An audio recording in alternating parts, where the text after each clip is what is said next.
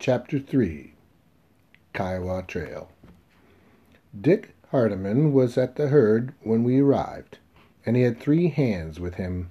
That spelled something to me. It was getting on to dark and a poor time to start moving a herd, but it did give me an estimate of the feeling in town. Thought we'd pick up the cattle now, Mrs. Lundy, Hardiman said awkwardly. No use of you having trouble of them. It's that bad, is it? Trust Kate to see through anything like that. Yes, ma'am, it is. Hardiman's face was gloomy. If I were you, I'd move off away from here as soon as ever it gets dark and leave a fire going. You think they'll come after us? Tom was incredulous. Whatever for? Aaron MacDonald, Hardiman was said dryly, is a proud man. If he lives to be a hundred, he'll never forget that cuffin you gave him, Con. You've made an enemy for life. He had it coming. I agree. He paused, then he asked, Was that true? Were you with Sheridan? Sure, the boys know it. Rand Priest was a Union man, too. But as far as we're concerned, the war is over. When they had moved off with the herd, we stood around our fire. Only the remuda was left, that the chuck wagon and Kate's ambulance. We will do as Hardiman suggested, Kate said. We will move off to that knoll over there. There's a sort of hollow just over the top, and we'll bed down there. I'd like to ride in there, Rule Carson said bitterly, and shoot hell out of the place. That's enough of that, Kate said quietly. We've had enough trouble for this trip. I don't want to take any more empty saddles back to Texas. Nobody's waiting for me, Rule said truculently. There's a bunk at the Tumble Bee, and would miss you, rule, Kate said, and there were several chuckles, for Carson was a man who liked his sleep. Red Mike took up a rifle and moved away from the fire to stand watch toward the town. Todd Malloy and Delgado went toward the horses and bunched them as if for the night, lined them up with the knoll so their blackness blended with the shadows of the hill making them invisible from the town. Then, very slowly, they drifted the remuda away. The sun was scarcely down before the two wagons rolled out, and within an hour the move had been accomplished. If you ask me, Red Mike said, that Talcott was doing a lot of thinking about the gold in that sack, ma'am. Kate stood over the small fire that we had built well sheltered from view. Con, why don't you let some of the boys sleep right now? There's four hours of good sleep before midnight. When the men who were standing the first guard had drifted out to their positions, Kate and I sat over the last coals. Maybe Tom Lundy hadn't used good judgment in getting himself in a stew over Linda MacDonald, but after all, he wasn't the first man to get involved with the wrong woman, and no one could deny that she was pretty. Trouble might have developed without that. When there is so much underlying bad feeling, it takes small reason to start trouble, and in the past some of the Texas boys, sore over the defeat of the South, had been only too ready to start shooting again, and there were always hotheads ready to shoot back. Men like McDonald, with their precise, narrow way of looking at things, could not know what it meant to a bunch of men, all of them young and full of vinegar, to let off a bit of steam. But the time they'd been three months or so on the trail north, eating the dust of the drag, chasing strays, fighting Indians, stampedes, and ornery broncs, working from before daylight until after dark, they were ready to let go a little. One time I had heard a cowhand ask what a chuck wagon looked like, and he said, How would I know? I never saw one in the daylight. Moreover, I couldn't find it in me to blame Tom. The good Lord knew I'd done my share in making a fool of myself, and had no patent on the idea either. If McDonald had just let the thing alone, it would probably have been over by now. As it was, men might die before it was settled. The night on the plains was a time of quietness. Only a far off coyote, complaining to the listening stars, caused a faint break in the stillness, and his voice seemed only to make the silence more silent still. The dull red of the coals were a somber light in their small pocket of heat.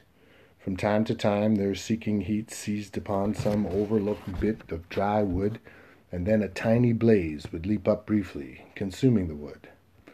I'd like us to be moving before daylight, Kate said, and if we pull out toward the west we can swing wide around the town. That way we can avoid trouble, and we might see something of that country out there. We sat there, talking quietly, but all the while my ears were straining into the darkness, listening for sounds I'd hoped not to hear. I never knew you were a Union man, Con, Kate said. You never talk much about yourself. You've heard enough stories. But you never know which ones are true. After all, I know nothing of you except that you were a gunfighter or something. You just came riding up when I needed help, and you stayed. I wouldn't know what to do without you, Con. That made me feel the fool. Kate would get along, for there was a resilience in her like fine tempered steel. She reminded me of Toledo Blade, a rapier I saw once in Spain. She had great strength, but she wasn't rigid, like MacDonald, for example. It was she who had built that ranch, built it from the grassroots up, and it had taken some doing. In my way, I'd helped. There's little enough to tell about me, I said. They'd tell me I was born back on the Rapidan River in Virginia, but my folks moved to Texas. When I was nine, the Apaches wiped them out and carried me into Mexico. For three years I was an Apache. Then I stole a pony and rode out of the Sierra Madre and back to Texas. Pa had walked to the spring for a bucket of water, and I had taken the axe and was hitting a couple of the licks at the old mesquite stump in the yard. It was a big old thing, and without stump puller it would be a long, hard job getting it out, and there was much else to do. So Pa left an axe sitting beside it, and my time was one that passed. We worked at cutting the taproot or other roots to loosen it up. Ma was inside putting up her hair, for this was Sunday, and when Pa returned from the spring there was to be a Bible reading. It was a fair time for us all, for there had been little else but work from the time when Pa first decided to settle on the creek. On Sundays, though, after the Bible reading, Pa and Ma would read from one of the other books we had, and lately I'd taken my turn. I liked best the poems. Marmion or Lochinvar. But some of the others were good too, like the rhyme of the ancient mariner. All of a sudden, Ma called from the house, and there was something funny about her voice. She said, Con, come in here right away. Don't argue. The way she spoke scared me, for it wasn't like Ma at all. So I turned and I started for the house, still carrying the axe. Ma had the door open a crack, but the creak of the window swinging out made me look away and it was just in time to see Pa's rifle thrust through the window. and went off with a loud bang, and I turned, looking for what Ma was shooting at, and then there was another bang, and the whiff of an arrow, and Ma was dead. Afterward, learning what I did learn, I was glad it happened that way. When I broke and ran for the door, it was already too late, and when somebody came running up behind me, I turned and I swung with the axe. It was caught and wrested from my hand, and I looked up into the face of an Apache. Hours later, when we were over the border in Mexico and heading for the Sierra Madre, I could see the face of my father as I had seen it. When they led me away, we went past the spring, and he was lying there, three arrows in him. One was in his back, the other two in his chest. He had turned and faced whatever it was attacking him, and if he'd had a gun, he might have made a pass at defending himself. Folks had warned him about moving around without a gun, but Pa had never seen a live Indian up to then, and he made light of the danger. That was why, my life long, I never went without a gun. They drove off fifty head of cattle, some horses, mules, and a few sheep. The sheep they ate right off because they couldn't keep up, and the mules next because Apaches favor mule meat. It was a far place in the Sierra Madre where they took me, near the head of the Bavispe River. It was the wildest, most terrible, and beautiful place I have ever seen. We climbed trails I wouldn't have expected a squirrel to climb. Here and there a steer slipped off the rim and fell on the jagged rocks far below, but the Apaches paid little attention. The Bavispe was a cold, clear stream running down from a virgin forest of pines. It was country that was magnificent in its wildness and grandeur, and there, for three years, I lived like an Apache, and never once did I take my mind from the idea of escape. Not that I showed it. An old mountain man who had stopped by our place one time said the only way to get along with Indians was to live their life and to do, be a better Indian than they were. So I pitched right in with them, and after a while they tried to help me. By the time I was twelve, I was fair tracker, hunter, trapper, and it was I was a better rider than any Apache I'd seen. They were never horsemen in the way the Kiowas or the Comanches were. And then one day a big war party left on a raid north of the border, and two days after they left I stole a pony and, Taking a trail I had discovered while hunting, I lit out. East was the way I went, deciding they would not expect that. For two weeks I lived off the country the way the Apaches did, and then I crossed over the Rio Grande, swimming my horse. Half starved, wearing only a breechclout and a stolen coat much too large for me, and riding a worn out Indian pony, I rode up to a lonely camp not far from the river. There were three men in that camp, and two of them had guns on me before I could speak. The third just sat there on the sand and looked at me. Apache, one of the men said. By the Lord, it's an Apache. Sir, I said, my name is Con Jury, and I've been a prisoner. All right, old chap, the man on the ground said. Get down and come up to the fire. There's plenty to eat. His name was James James Sotherton. He was only a few months out of England, but he had a period of army service behind him, with service in India and on the northern frontier. When we had eaten, he got my story from me and had many questions about the way of life of the Apaches. And by the time only that uh, by that time only the Apache could have known it better than I did. And now what? he asked. I must find work, I said, and get some clothing and an education. Wouldn't you say? Yes, sir. Have you no relatives, no friends? None, sir. Well, we can take care of the job right here. I'll need help with my stock. One of the others, a big, dark man with a beard, interrupted. I'd think about that, Mr. Sotherton. This boy may have escaped like he claims, or he may be a spy from them redskins. I have thought about it, Sotherton spoke with finality. You're hired, Con. Now get some sleep. The man with the beard was named Morgan Rich, and he was a man I would never forget. Bob Flange was his shadow, and both had, were hired out to Jim Sotherton in San Antonio. What inspired Sotherton to take the course he did, I could never guess, but he was headed into the Big Bend country the wildest country in Texas, which at that date was still 75% wild. More than likely, it was simply a love of wild country for its own sake that headed him into the Big Bend. But before long, I got the impression that Morgan Rich and Bob Flange believed he was riding there for another reason. It so happened that I knew plenty about the Big Bend country, for the Indians with whom I had been a prisoner traveled that route and knew that country. Time and again they had fought the Comanches there, and when the going got rough, they always knew how to disappear. The Apache, whose prisoner I was, and who seemed to really like me, had told me a good deal about Big Bend. Aside from the pony I rode and the torn piece of blanket, the only thing I had been able to bring away from the camp was a pistol.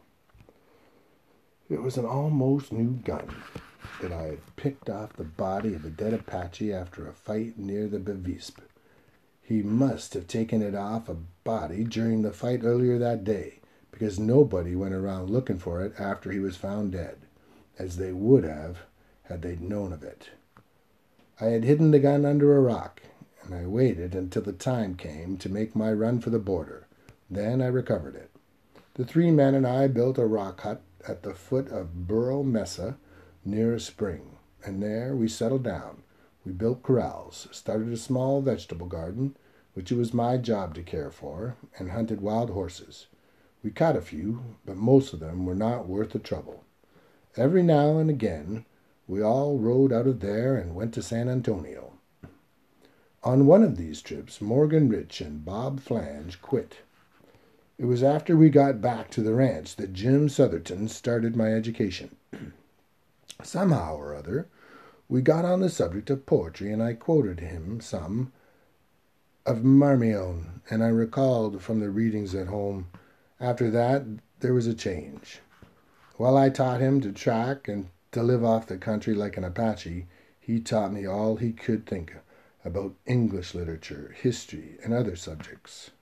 At some time or other he had been an instructor in a military school in England. I think it was Sandhurst, and he knew a good deal about teaching. We spent a good bit of time riding over the country, and from time to time we went to San Antonio or to Austin, and then one day to New Orleans. There we went to a bank, and Sotherton picked up some money, quite a lot of it, in gold. Then he bought some books and some new equipment, and he bought me a Henry 44 rifle. It was the day after we got back to the place at the foot of Burro Mesa that I found the tracks, and they were not Apache tracks. Somebody had been around the place while we were gone. Every man's track is dis- distinctive. A man's trail is as easily recognized as his signature. In my own mind, I was sure one of the men whose tracks I saw was Morgan Rich. When I told Sotherton what I thought, he merely nodded and made some comment to the effect that the men would probably come back hunting a job. Maybe they would show up again. I felt sure that Rich had thought Sotherton was hunting Spanish treasure. Gold. And I found out later that when we came back from New Orleans, where nobody knew we had been, and Jim started spending gold money around, Rich and Flange had heard about it. If anything ever happens to me, Sotherton told me one time, you mail this letter. He hid the letter behind a loose brick in the wall, and I thought no more about it. It was shortly after we returned from New Orleans that Sotherton sent me out to check on a water hole to see if wild horses had been drinking there. It was a long ride, and when I got back it was almost night. There had been three of them this time Morgan, Rich, Bob Flange, and a stranger. And what they had done to Jim Sotherton was worse than Apaches would have done. They must have had it in their minds that he had found Spanish treasure, and they had tortured him to make him tell, which of course he could not. The gold he had had been taken. His guns were gone, his outfit and mine, as well as the horses. The way it looked, they had come up shortly after I left, and of a sudden it came over me that they might be still about. So I grabbed up what I could and hightailed it for the hills, where I waited until daybreak. Then I made a wide sweep. They were gone, all right. They had headed out of the country toward San Antonio. I went back to our place, and when I had buried Mr. Sotherton, I followed them. But first I took the letter from its hiding place, and when I reached San Antonio, I mailed it. A few days later, I located a man who had seen three men headed northeast, and I went in that direction they had taken, picking up their trail and holding it until I came up to their camp on the Leon River. Only one man was in the camp, and leaving my horse tied, I walked up to the camp holding my six shooter in my hand. When I came through the brush, I saw that it was Bob Flange squatting beside a fire with a coffee pot on. You killed Mr. Sotherton, I said, as I came up behind him. His shoulders hunched, as if I'd hit him with a stick, and then he turned his head around slowly to get a look at me. He got to his feet. Now, see here, boy, he said, you don't know what you're talking about. That's his rifle there. Those are his horses. picketed yonder. He was figuring his chances on going for his gun and wondering whether he could get into action before I did. You murdered him, I said. You tortured him. That gold you stole, he got in New Orleans. I was with him there. There's a treasure, Flange said insistently. What else was he doing down there in that country? He liked wild country, I said. You killed a man, a good man, with no better reason than a foolish thought that he might know where there was gold. His manner was growing confident. What do you figure on doing, boy? If you want some of the gold? He reached into a shirt pocket and took out a bright gold piece. You can have this. He spun the gold coin into the dust. Like a fool, I looked down at it, and he drew and he shot at me, only in too much of a hurry, and he missed. I didn't. I picked up that gold piece and I took whatever else of gold was in his pockets because it wasn't rightfully his and I might need it to trace the other men. Whatever was left I would send to Mr. Sotherton's folks in England. Then I took the horses and rode to the fort and went to the commanding officer. He looked up from his desk when the corporal showed me in. What can I do for you, young man? My name is Con Jury, I said, and three men murdered my boss. And then I told him the whole story. I ended it by saying, I came up with the one of them this morning. He's in this camp down on the Leon River. We will go get him, the captain said. No need to take anything down there but shovels, I said. I already saw him. He looked at me very carefully and then said, And the other two? I'm setting after them.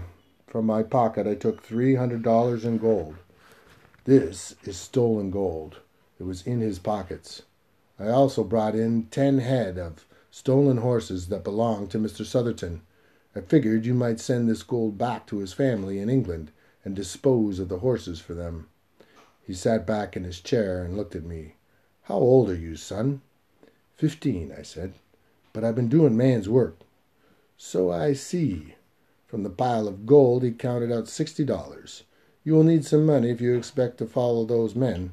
You realize, of course, they will try to kill you. Yes, sir, but Mr. Sutherland treated me well.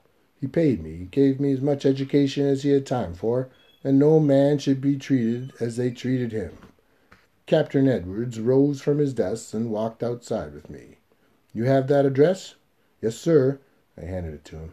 He glanced at it, then looked at it again, and something about it seemed to surprise him. I see, he said. So that is who your Mr. Sotherton was. James Sotherton, Major James Sotherton, studied the address. A very distinguished man, my boy, from a very distinguished family. We walked to the corral where I left my horses, and he selected two of them, after a glance at my own horse. They were the two finest of the lot. You take those horses, he said.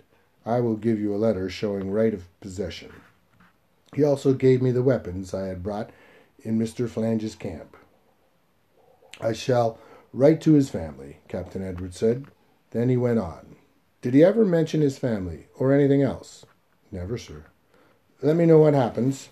The captain hesitated a moment, and then he said, This is a remarkable coincidence. As a young officer, I know your Major Sotherton. He was a military attache during the war with Mexico. Two weeks later, I found out who the third man was. He was Frank Hastings, a scalp hunter, a man whom I had never seen. When I came on Morgan Rich, it was late in Las Vegas, New Mexico, more than six months later.